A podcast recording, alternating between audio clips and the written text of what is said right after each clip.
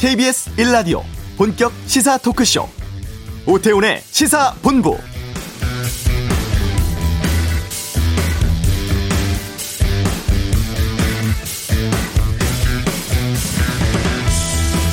예년보다 장마가 늦게 찾아왔는데요. 장마 전선이 북상하면서 밤사이 전남 일부 지역에 시간당 70mm가 넘는 많은 비가 내렸습니다.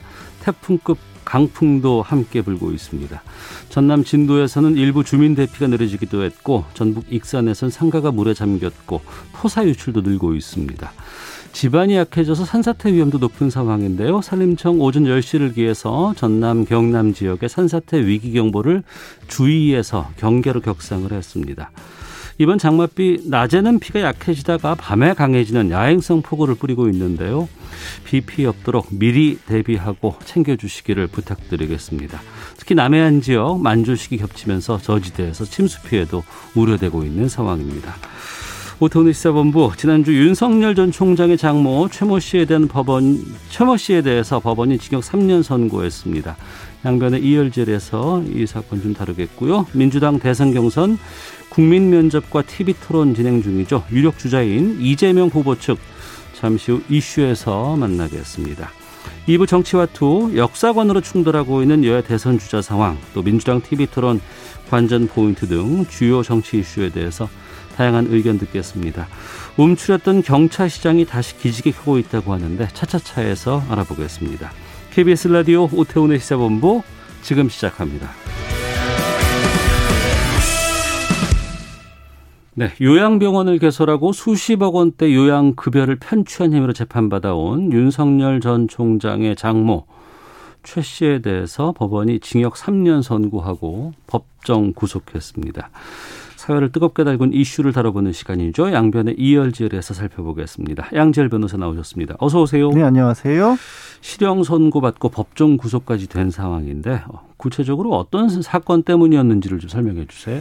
어, 사실 윤 전 총장의 장모가 동업자들 이제는 뭐 1심 이전 선고가 됐으니까 공범이라고 불러도 괜찮을 것 같은데 공범들과 함께 의료재단을 만든 다음에 요양병원을 설립을 합니다. 예. 근데 이제 요양병원이라고 하는 것들이 이제 안 그런 곳들도 있지만 어떤 곳들은 이른바 사무장 병원으로 그러니까 요양병원이 결국 치료를 하기 위한 목적이 아니라 말년을 보내는 곳이 돼버렸잖아요. 일부에서는 그, 그, 수, 그니까, 보험에서 수급 자에게 그, 대한 급여가 다 나오는 그렇죠. 거죠. 병원으로. 그러니까 저는 이게 약간 우리나라가 지금 이 부분도 좀 제도적으로도 문제가 있다고 보는데 어찌됐든 그건 이제 다른 문제고. 네. 그러니까 어차피 말년을 사망할 때까지 보내는 곳이 되다 보니까 네. 환자처럼 국민건강보험공단에서 요양급여가 지급이 되는 겁니다. 예. 그런데 이 말씀을 드린 이유는 뭐냐면 특별한 치료라든가 어떤 뭐 변화무쌍한 여러 가지 의료 그 현장에 이 일이 필요한 게 아니라 그냥 병원이니까 의사가 필요하긴 한데 사실상 일은 반자동으로 그냥 거의 고정적인 일로 돌아가는 그런 구조잖아요. 그러면 의료인이 아니더라도 요양병원을 세울 수가 있어요? 아니요, 의료인이 세워야 되는 건 맞습니다. 네. 그러니까 어 말씀드린 것처럼 다 그런 건 아니겠지만 어. 일부에서는 형식적으로 의사가 있지만 네. 사실 운영은 이른바 사무장이 하면서 음. 그냥 고정적으로 어 이 한 사람당 얼마씩의 요양급여가 국민건강보험공단 지급이 되니까 네. 이게 사업이 돼 버리는 겁니다. 아. 그런 병원을 만들었다라는 겁니다. 그런 예. 병원을 만들어서 근데 의사도 아니고 이익을 원래 병원은 영리를 추구해서는 안 되는 거거든요. 안 되죠. 그러니까 네. 의사가 급여를 가져가고 뭐 직원들도 급여를 가져가고 그 병원의 운영과 새로운 어떤 기술을 위해서 투자라는 건 가능하지만 그 돈을 밖으로 빼내는 건 안 되거든요. 음. 근데 이 병원은 이제 법원의 판단은 처음부터 돈을 빼내기 위해서 만들어진 병원이었다. 아. 그러니까 이게 의료법 위반이기도 하고 사기도 된다. 네. 국가 국민건강보험공단을 상대로 한 사기였다. 이렇게 본 겁니다. 예. 그러니까 징역 3년 구형을 검찰이 했고 1심 재판부는 3년을 그대로 받아들인 거예요. 예. 이 판단은 어떻게 보세요? 검찰 구형 자체가 낮았다라고 볼 수밖에 없죠. 잠깐만 구형 자체 검찰에서 형량을 정한 구형 자체가 낮았다. 예, 왜냐하면 이게 액수가 22억 9천만 원이거든요. 예.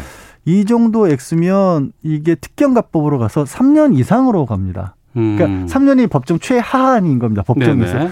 그러니까 법원에서 봤을 때도 일반적으로 물론 이제 판사 마음속을 제가 볼 수는 없지만 어. 이렇게 검찰 구형량을 다 받아들이는 경우는 거의 아 이게 검찰이 구형을 너무 낮게 했네라고 네. 봤다라는 것이죠. 액수가 어. 22억 9천만 원이고 말씀드린 것처럼 3년부터 시작하는 그런 범죄인데 그러니까 구형 자체가 최하한 네, 선으로 그렇죠. 최하한으로 구형을 한 거죠. 어. 그런데 그 아까 동업자라고 했다가 이제 공범이라고도 네. 말씀하셨는데 다른 사람들은 이미 실형을 받은 상황이잖아요. 그때 이제 같이 투자를 해서 만들었던 사람들은 한 사람은 징역 4년으로 실형을 선고받고 복역 중이고요 아직도 네. 실형 확정되고 그래서 나머지 두 사람은 집행유예를 받았고요. 그럼 그때는 왜 그러면 장모 최 씨 같은 경우는 뭐 선고를 형을 안 받았을까? 아예 피의자도 아니었습니다. 그러니까 피해자에 가까운 그런 지위에 있었어요. 어떻게 초기에 수사를 했냐면 네. 장모는 투자를 했을 뿐이지 병원 운영에는 관여를 안 했고 음. 그 투자금을 이 사람들로부터 돌려받지를 못하고 있었다라는 쪽으로 수사가 이루어졌던 겁니다. 네. 그런데 알고 보니까 이번 파- 이번 법원의 판단은 뭐냐면 음. 그게 아니라 네. 처음부터 병원에 운영을 하려고 깊이 관여를 했다. 음. 그리고 실제로 본인의 투자금도 병원에서 회수해 갔다. 이렇게 법원은 본 겁니다. 근데 초반에는 왜 그런 수사가 됐을까요? 그러니까 그 부분이 이제 그 의문점이 남는 거죠. 도대체 왜 초반 수사는 그렇게 했었을까? 이제 많이들 거론이 되고 있는 게 이른바 책임 면제 각서라는 거를 거론을 합니다. 네. 이게 뭐냐면 그 동업을 했던 사람들끼리 각서를 하나 작성을 하는데 예. 어 이게 혹시 법적으로 문제가 될 경우에는 나는 책임을 지지 않는다. 그러니까 최 어. 씨는 책임을 지지 않는다는 걸 동업자들끼리 같이 각서를 썼다라는 거예요. 네. 근데 이게 이상한 게 아니 민사상 어떻게 보면 책임도 아니고 형사처벌 대상이 될지도 모를 만한 일인데 당사자들끼리 각서를 썼다고 이걸 면제를 해줄 수 있나? 어. 당연히 이상하지 않습니까? 그렇죠. 그런데 그때는 어쨌든 그런 것도 그것도 하나가 이유가 돼서 네. 그 면제 각서조차를 수사 상황에서 어 이거 면제 각서가 있으니 이 사람은 어 빼도 되겠네라고 예. 판단했단 말이에요. 그런 식의 그 판단의 하나의 도, 그 기여 증거가 된 건데요. 음. 이게 또 이번 재판에서는 반대로 작용을 했습니다. 어. 이번 재판부는 뭐라고 그러냐면 예. 아니 이게 불법적이라는 것을 어느 정도 사- 당사자들끼리 알고 있으니까 걸리면 한 사람은 빼주겠다고 음, 당신들끼리 이 각서를 쓴 거 아니냐. 아무 문제가 되지 않는다라고 생각을 했으면 왜 이런 각서를 썼겠냐. 아, 투자 과정에서 사업 과정에서 우리가 하는 일이 좀 문제가 있을 거야. 예. 라고 판단을 했고 예. 그러면 문제가 있다 그러면은 우리끼리 이 사람에 대해서는 면제해 주는 예. 것으로 한번 해 볼까라는 판단 자체가 예. 불법적인 걸 알고 있었다는 거 예. 아니냐라는 생각이네요. 예, 그렇게 재판부는 이번에 본 겁니다. 그러니까 어. 같은 면제 각서를 갖고 가지고 2015년과 이번에 완전히 반대 방향으로 해석을 한 거죠. 네. 이 장모 측에서는 어, 이 사건이 윤 전 총장의 퇴진에 앞장선 정치인 세명이 대대적으로 기자회견을 하면서 시작된 정치적인 사건이다. 이렇게 하면서 즉각 항소의 뜻을 밝혔다고 하는데 정치인 세명이 기자회견하면서 시작된 정치적 사건으로 판단한 근거는 뭐예요?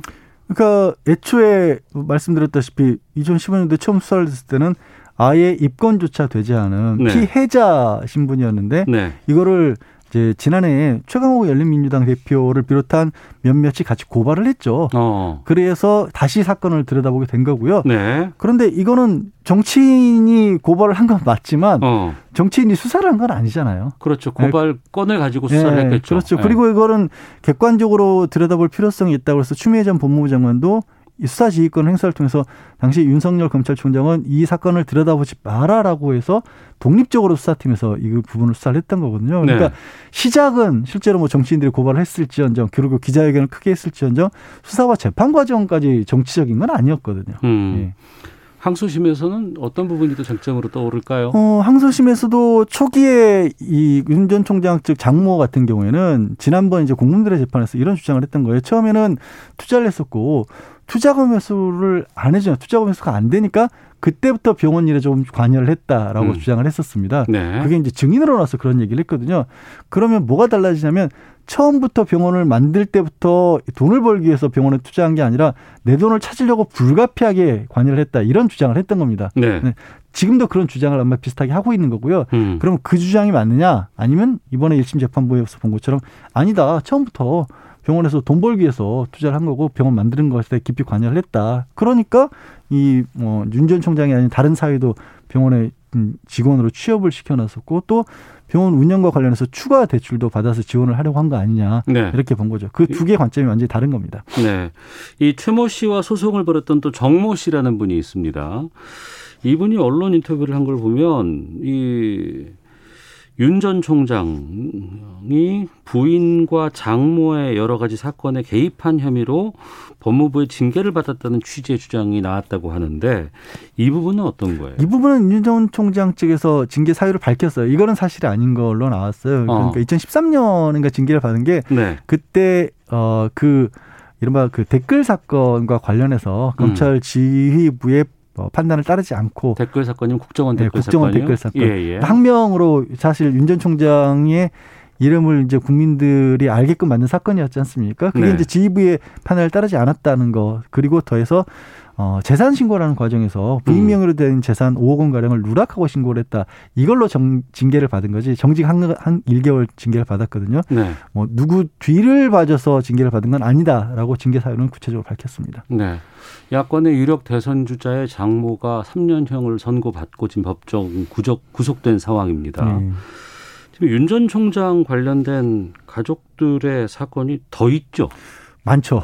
많아요. 많죠. 지금 당장 같은 법원에 지금 네. 이번에 법정 구속을 한 같은 법원에 있는 것만 해도 동업자하고 함께 땅을 토지를 매입하는 과정에서 뭐 잔고 증명이 300억 원 이상의 잔고가 있는 것처럼 사문서를 위조한 혐의로도 재판을 받고 있거든요. 네. 거기서도 사문서 위조 사실 자체는 인정을 했어요. 음. 근데 다만 목적이 그 동업한 사람이 다른 데 쓸 이유가 있다고 그래서 그냥 준 것이지 그 뭐 땅을 사는 데 있어서 사기를 치려고 한 건 아니다라고 주장을 하고 있거든요. 네. 어쨌든 그 부분이 지금 재판을 받고 있는 거고 또 그 분부와 관련해서 위조를 직접적으로 해준 사람은 이제 어 부인인 김건희 씨 회사의 직원이었거든요. 네. 어 최근에 다시 고발을 당한 김건희 씨 고발을 당한 게 이게 장모가 위조를 직접 한 건 아니고 직원이 도와줬는데 그러면 그 회사 직원이 김건희 씨 모르게 하지는 않았을 거 아니냐라면서 어. 김건희 씨도 또 고발을 했습니다. 네. 시민단체에서 고발을 했기 때문에 이 부분도 수사를 할 수밖에 없는 그런 상황인 거고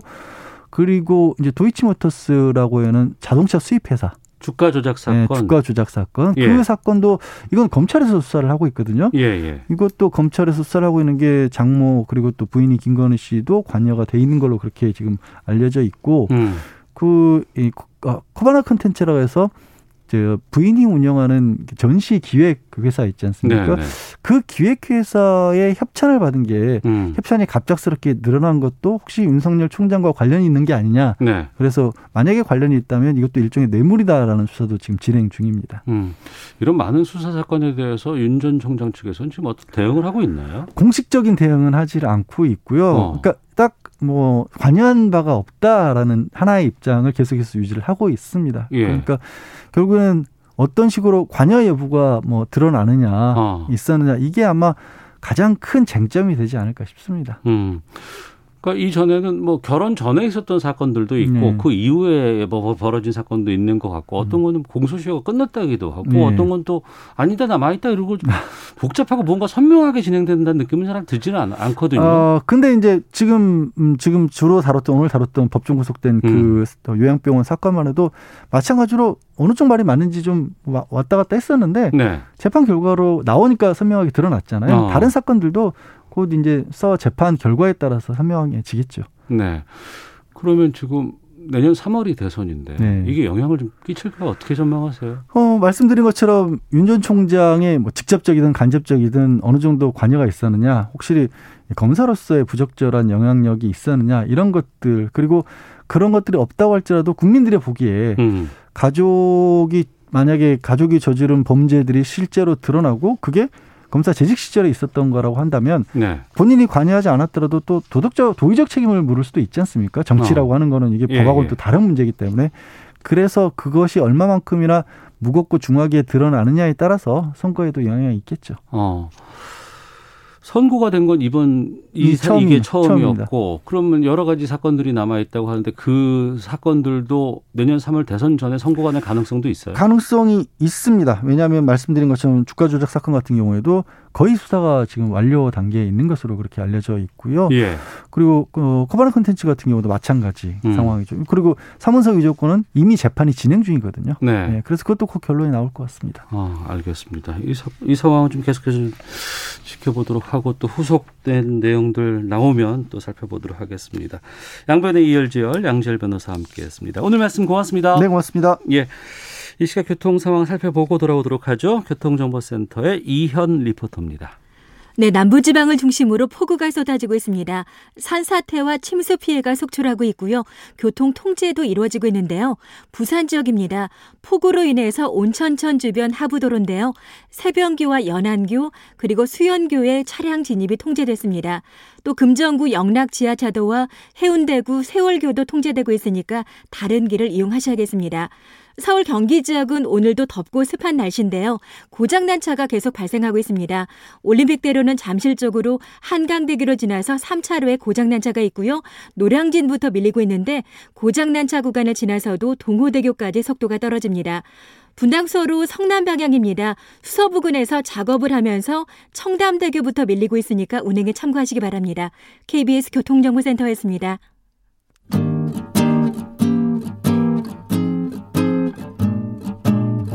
KBS 1라디오 오태훈의 시사본부 여러분의 참여로 더욱 풍성해집니다. 방송에 참여하고 싶으신 분은 문자 9730번으로 의견 보내주세요. 짧은 문자는 50원, 긴 문자는 100원의 정보 이용료가 붙습니다. 애플리케이션 콩과 마이케이는 무료고요. 시사본부는 팟캐스트와 콩, KBS 홈페이지를 통해 언제나 다시 들으실 수 있습니다. 많은 참여 부탁드려요. 네, 더불어민주당의 대선 예비 후보 단일화 이후에 이제 8명이 각축을 벌이고 있습니다. 주말 이후로 두 차례 TV 토론회, 국민 면접 치렀습니다. 선두를 달리고 있는 이재명 경기지사에 대한 다른 후보들의 견제가 유난히 좀 눈에 띈 그런 상황인데요. 이재명 캠프에서 대변인 맡고 있습니다. 민주당 박성준 의원과 함께 좀 말씀 나눠보도록 하겠습니다. 어서 오세요. 네, 안녕하세요. 반갑습니다. 예. 네. 민주당 경선 아니 흥행이 잘 될까? 뭐 그리고 일정과 관련해서도 논란이 좀 있었고. 예, 예. 근데 지금 상황이 일정 정도 좀 진행이 되곤 있는데 어떻게 평가하세요? 그 과정은? 흥, 이제 흥행이라는 얘기를 했잖아요. 네. 우리가 영화로 얘기하거나 드라마 얘기할 때 주연 음. 배우가 도대체 누구냐 네. 가장 중요한 건데 이제 본격적으로 이제 주연 배우가 등장을 했기 때문에 음. 시민들도 그렇고 이제 유권자들도 그렇고 특히 이제 당원들 여러분 같은 경우는 네. 도대체 우리를 대표하신 민주당의 주연 배우가 누구냐에 대한 각광을 받기 때문에 음. 본격적인 이제 경선에 들어간 거고요. 네. 시민들의 관심도가 더, 더 커질 거라고 봅니다. 어. 음. 지난번 국민 면접에서 네. 그 평가단이 있었더라고요. 네, 네, 200명의 평가단이 있었고, 근데 평가가 나왔는데 이재명 지사는 순위 밖으로 밀려났다는 뉴스가 꽤 나왔어요. 네네. 그건 왜 그랬다고 보세요? 국민 면접이라고 하는 경우는 이제 200명을 대상으로 했고, 이제 블라인드 면접, 또 네. 심층 면접 세 분이 이제 심층 면접을 하지 않았습니까? 네네.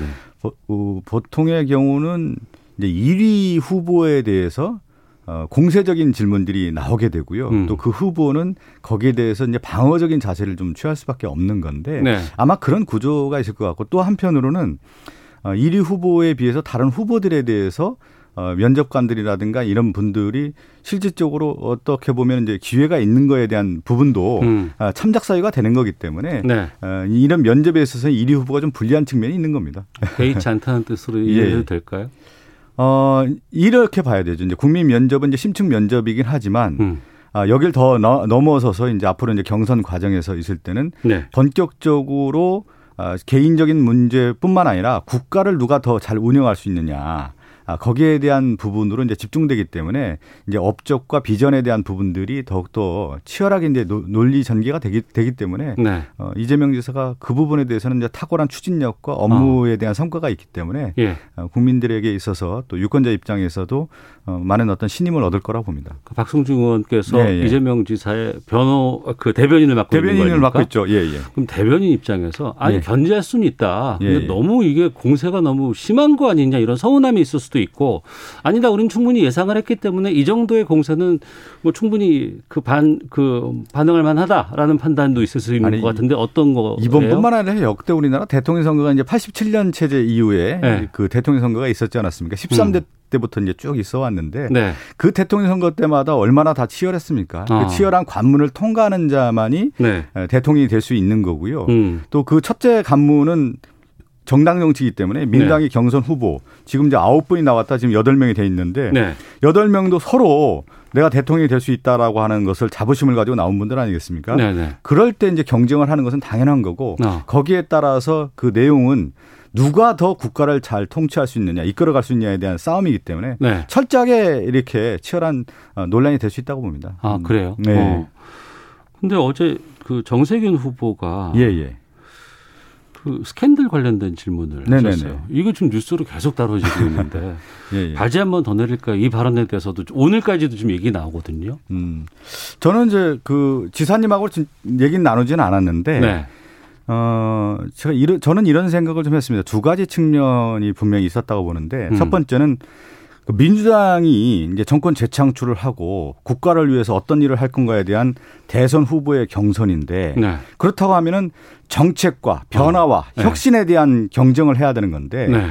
과거에 나왔던 이슈 아니겠습니까? 이런 어. 이제 스캔들 관련된 부분에 대해서는 예, 이미 예. 어, 이미 이재명 지사님께서 어, 선거에 나왔, 나왔을 때 음. 검증이 됐고 이미 일단락된 문제를 어, 지금 대한민국을 어떻게 가야 되느냐에 대한 큰 전환 시점에서 대전환 시기에서 네. 그런 질문이 나왔다는 부분에 대해서 어. 아마 이제 서운함, 답답함의 토로로 저는 그렇게 했다고 볼 수가 있고요. 네. 또 한편으로는 저는 개인적으로 그런 생각을 좀 했어요. 어떤 음. 거냐면 어 지사님도 어저 남편이자 네. 아이들의 아빠 아니겠습니까? 음. 근데 이런 것이 대선 토론 과정에서 나왔다라고 했을 경우에 네. 아마 이제 감당하기는 좀 쉽지 않았을 것이다. 어. 다시 이런 문제가 나왔을 때. 예, 예. 그런 마음에서 아마 이 문제가 제기되지 않았느냐. 이렇게 음. 제 나름대로 판단하고 생각하고 있습니다. 근데 이게 이번 한 네. 번으로 끝날 것이냐? 그렇지는 않겠죠. 계속 예. 될것 같고.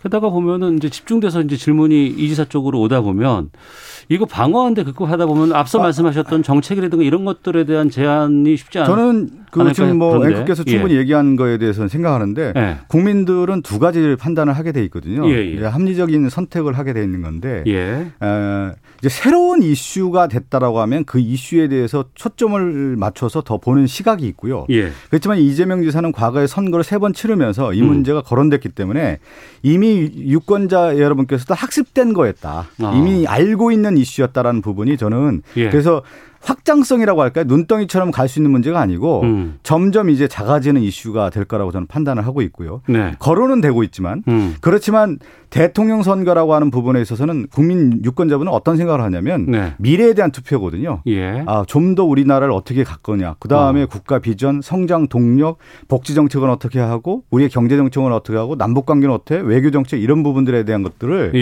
예. 종합적인 판단을 하기 때문에 어.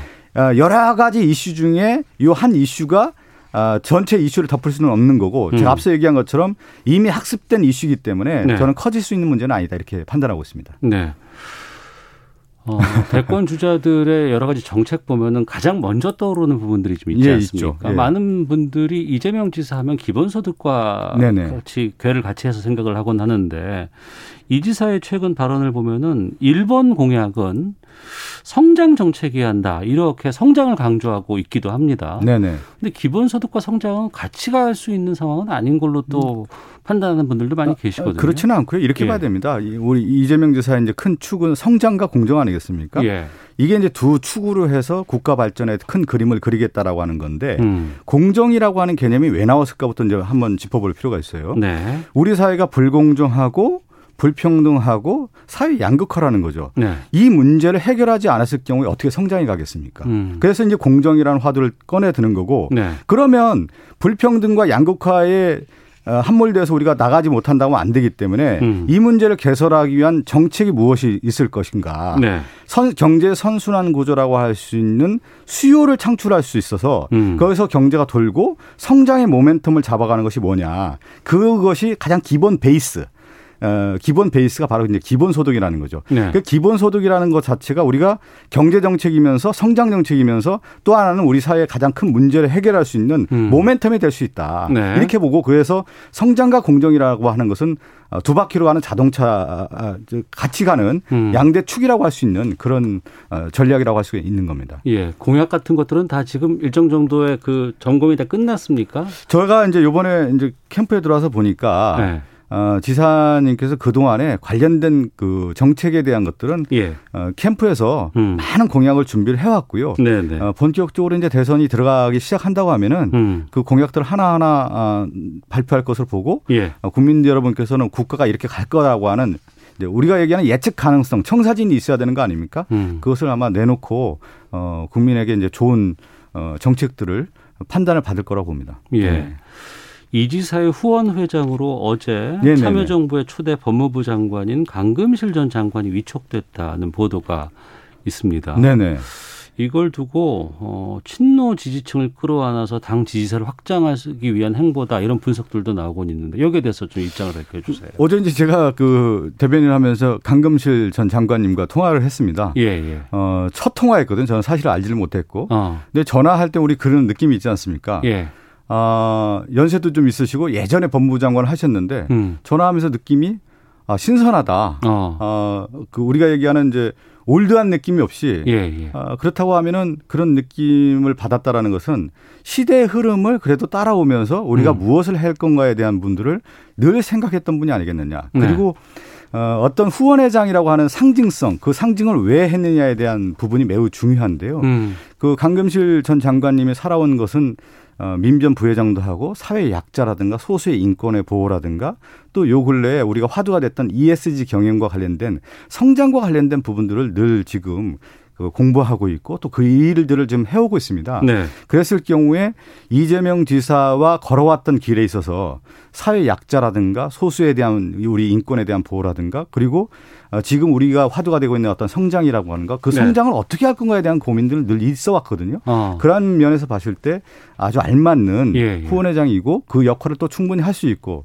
어, 또 한편으로는 이분이 그 노무현 전 대통령 당시에 법무부 장관 하지 않았습니까? 그 법무부 장관 할 당시에 화두가 검찰 개혁이었습니다. 네. 그리고 그러한 검찰 개혁에 있어서 또 어, 최전선에 있었던 분이고 상당히 어려움도 많이 겪었던 분이고 그, 그리고 여성 또 법무부 장관이었고 이런 것들이 이제 맞아 떨어져서 예. 후원 회장이 임명됐다고 봅니다. 후원 회장이라고 하면 그 전부터 뭐 관계가 있다거나 오랜 친분을 쌓았다거나 이런 부분들이 있을 수 있는 건데 그런 경우였는지 아니면 이번에 좀 요청을 드린 것인지 아니면 강 전 장관께서 내가 이번에 맡겠습니다라고 요청이 왔던 건지. 경우 는 이제 그걸 이제 우리가 분리해서 할 수가 있는데 네. 어, 이런 게 있지 않습니까?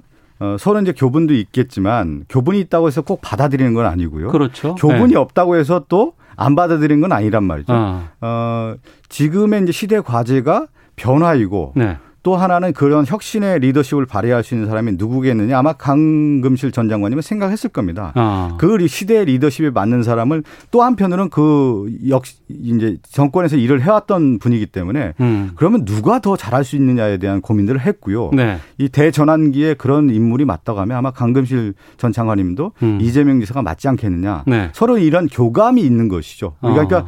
눈동자만 봐도 안다고 아마 그런 측면에서 어, 서로 수락하고 또 요청하고 이렇게 되지 않았을까 싶습니다. 예. 예. 어, 시간이 갈수록 여러 가지 이벤트 같은 것들을 하나씩 진행할수록 이재명 대 반 이재명 네네네. 이런 구도로 좀 나뉘어지는 것 같기도 합니다. 네네. 그리고 이 반 이재명 구도에 정세균, 뭐 이광재 후보 단일화를 했고 이게 또 다른 후보로 확장성이 또 있지 않을까라는 전망도 있거든요. 어떻게 판단하십니까? 그 단일화라고 하는 것은 역대 대선에서 이제 늘 등장했던 이슈인데요. 예. 아, 단일화가 이제 성공하기 위해서는 가장 중요한 게 음. 인물입니다. 인물. 그 인물이 그러면 무엇을 할 것인가에 대한 부분을 밝혀야 되는 거거든요. 그러니까 네. 크게 세 가지로 할 수가 있는데 누가 무엇을 어떻게 합니다. 음. 그러니까 대선 후보가 이제 마찬가지인 건데 네. 그러면 그 인물이 무엇을 정책 이 시대가 요구하는 저- 역사적 소명이라고 하는 정책을 어떻게 하고 거기에 따른 어떤 전략이 나와야 되는 건데 이 세 가지가 국민에게는 어떻게 다가와야 되느냐면 감동으로 다가와야 되는 겁니다. 그런데 음. 그첫 번째 조건이 인물인데 네. 그 인물의 상징성이 과연 단일화했을 경우에 어. 지금 시대에 맞느냐라고 하는 부분에 대해서는 국민들이 판단할 겁니다. 그래서 그것이 이제 지지율로 나타나는 거고 여론으로 나타나는 건데 네. 어, 그 후보들이 저는 단일화가 계속 이제 얘기는 나올 거라고 하는데 그것이 이제 시너지가 나서 국민들에게 감동이 있을 때는 경쟁력이 있지만 그렇지 않았을 경우는 그냥 하나였던 어, 그 과정에 있는 음, 일이다 이렇게 보고 있는데요. 어, 역대 보면은 이제 그 강자에게는 강자 이 1위 후보는 어, 내가 내가 반드시 하겠다라고 하는 자강론이거든요. 예, 예. 열심히 해서 스스로 해서 이것을 어. 반드시 달성하겠다. 약자들은 대부분 약자 연합론을 해서 연대나 연합론을 통해서 자신들의 새 약세를 극복하고자 하는 하나의 전략 차원에 나온 거기 때문에 음. 이건 자연스러운 일이고요. 단일화라고 하는 것은 꼭 이재명 대 반 이재명계가 아니라 이것은 약자들의 연합이라고 하는 것은 당연한 것이다. 흐름인 어. 것이다. 정치의 흐름인 것이다. 예, 그렇게 보고 있습니다. 그런데 그 과정에서 추미애 후보 전 장관께서 네네네. 상당히 좀 이재명 지사에게 우호적인 이런 뭐 질문이나 발언이나 방어 같은 것들이 좀 있는 것 같거든요. 거기에 네네. 대해서는 이제 후보들 안에서는 네. 서, 호- 호불호가 있는 거 아니겠습니까? 네. 선후 관계가 또 있는 거고요. 음. 예를 들면 정세균 후보와 지금 이광재 후보가 단일화 했다라고 하는 것은 두 분이 어쨌든 인물이라든가 제가 얘기한 정책이라든가 전략 차원에서 그림을 그리는 게 있지 않겠습니까? 네. 그러면 그 서로 연대하고 연합을 하는 거고 음. 저는 추미애 장관과 이재명 지사님하고 무슨 뭐 연대 약속 이런 거보다는 네. 그 과정에서 지금 시대가 필요한 리더십이 뭐고 어떤 정책이 필요한지에 대한 것들은 공감대, 어. 아, 교감은 있었기 때문에 토론장에서 그런 얘기가 나오는 것인지 네네. 어떤 전략 차원에서 나온 것이라고 보지 않습니다. 어. 예. 범야권 쪽 상황을 좀 보겠습니다. 이제 윤석열 후보 이제 네네. 뭐 정치 참여 선언도 했고 대선 출마 이제 나왔으니까 여러 가지 조사 결과들 좀 나오곤 있어요. 네네. 구체적인 제가 수치를 좀 보진 않겠습니다만 발표하지는 않겠습니다만 엎치락뒤치락 되는 부분들도 좀 있는 것 같고 지금의 여론 추이는 어떻게 보고 계세요? 이제 여론 초유는 이런 거죠. 이제 후보를 볼때 네. 세 가지 판단 기준이 있거든요. 이미지. 그분이 어떤 사- 이미지를 이제 국민에 다가왔느냐. 근데 이 이미지를 넘어서 업적이 있어야 되는 겁니다. 음. 그 다음에 뭐냐면 국가의 비전 이 세 가지가 어우러져서 국민에게 다가가는 건데 네.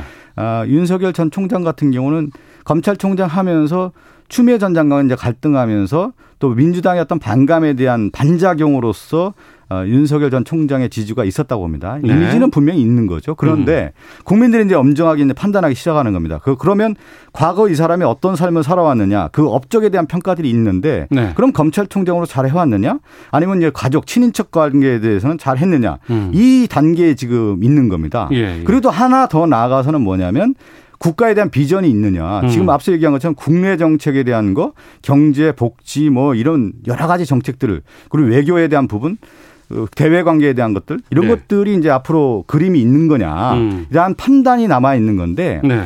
단순하게 이미지만 있는 경우는 그 업적과 비전이 설정이 되지 않은 경우는 자기 스스로 그 이미지를 꺼가면서 지지율이 낮아지는 경향이 있는 겁니다. 음. 저는 그 단계에 와 있다. 그것이 뭐냐면 한마디로 얘기해서 이미지 버블이 있는데 네. 그 버블이 점점점 꺼져다 가- 가고 있는 단계가 아니겠느냐. 그것은 민주당에서가 아니라 오히려 보수층 안에서의 검증이 더 치열해서 그것이 드러날 것이다. 이렇게 음. 판단하고 있습니다. 네. 7월 11일 예, 이번 예. 주 일요일입니다. 어, 컷오프 이제 결정이 되고 네네. 9월 10일 전까지인가요? 대선 후보로 선택하게 되어 있죠. 구- 저희 민주당 같은 경우는 9월 5일 날 1차 선출이 돼 있는 걸로 돼 있죠. 예. 9월 5일에 1차 50%가 넘지 않으면 네. 그 주에 10일인가요? 어. 다시 한번 이제 어, 결- 그 결선 투표를 하게 돼 있고요. 그러니까 그 부분인데 이제 나중에 1위와 2위가 결정이 되면 네네. 과반이 되지 않으면 결선으로 가게 되잖아요. 그렇죠. 어. 근데 이재명 대 반이재명 구도가 강해진다고 고착화된다거나 이렇게 좀 세가 커지면 여기에 대한 좀 걱정도 좀 이런 거죠. 지금 이제. 그런 지적은 충분히 할 수가 있는데 네. 정치는 이제 세를 형성하고 대세를 하고 그 물결을 만들어 가야 되는 겁니다. 그것은 예, 예. 뭐냐면 누가 만들어 주는 게 아니고 어. 후보 자신이 하는 거죠. 그래서 후보의 고독한 결단이 되는 거고 음. 고독한 싸움이 되는 거고 네. 그래서 모든 후보에게 있어서의 가장 큰 적은 자신이라고 하는 거예요. 어. 그것은 이재명 후보 나머지 다른 후보들도 네네. 그것을 이제 넘어가야 되는 거고요. 음. 이재명 지사는 저는 1차에서 50%를 넘어가서 대세론을 만드는 것이 네. 최대 관건이다. 어. 또 그렇게 반드시 해야 된다 이렇게 에, 생각하고 있고 저희들이 그렇게 또 준비를 하고 있습니다. 알겠습니다. 예. 출마 선언을 비대면 영상으로 하셨어요. 네네네. 이 지사가 직접 나와서 이제 뭐 청취자라든가 시청자라든가 국민께 좀 이야기를 전했으면 좋겠다라고 바라는 분들도 많이 계시거든요. 네네. 왜 안 나오실까요? 그 비대면에 대한 의미를 좀 담을 수가 있는 건데 네. 우리가 이제 스피치의 방법 중에 하나가 뭐냐면 연설입니다. 보통 네. 이제 출마 선언 했을 경우 연설인데 네. 연설은 강한 모습이고 그 다음에 그 듣는 사람에게 어떤 긴장감을 이제 불러일으키는 건데 음. 이번에 이제 이재명 지사는 오히려 따뜻함을 강조하고자 하는 모습이 있었던 것 같아요. 그동안의 어떤 삶의 모습, 네네. 그리고 이제 내레이션을 하지 않았습니까? 그러면 음. 이제 청각에 대한 것들이 있는 건데, 알겠습니다. 자, 귀로 들어서 마음을 울리는 예. 그런 모습이었고, 이제 앞으로 이제 방송이라든가 뭐 기자, 오늘도 뭐 기자들에게 이제 백브리핑을 많이 했는데, 예. 그런 자리는 많이 마련될 겁니다. 알겠습니다. 시사본부에서도 좀 부탁드리겠습니다. 좀 해야 될 것 같은데요. 예, 직접 예. 말씀을 좀 나눠보도록 하겠습니다. 민주당의 박성준 의원과 함께했습니다. 고맙습니다. 네, 감사합니다. 예. 잠시 후 2부 정치 화투로 뵙겠습니다. 2부에서 뵙겠습니다.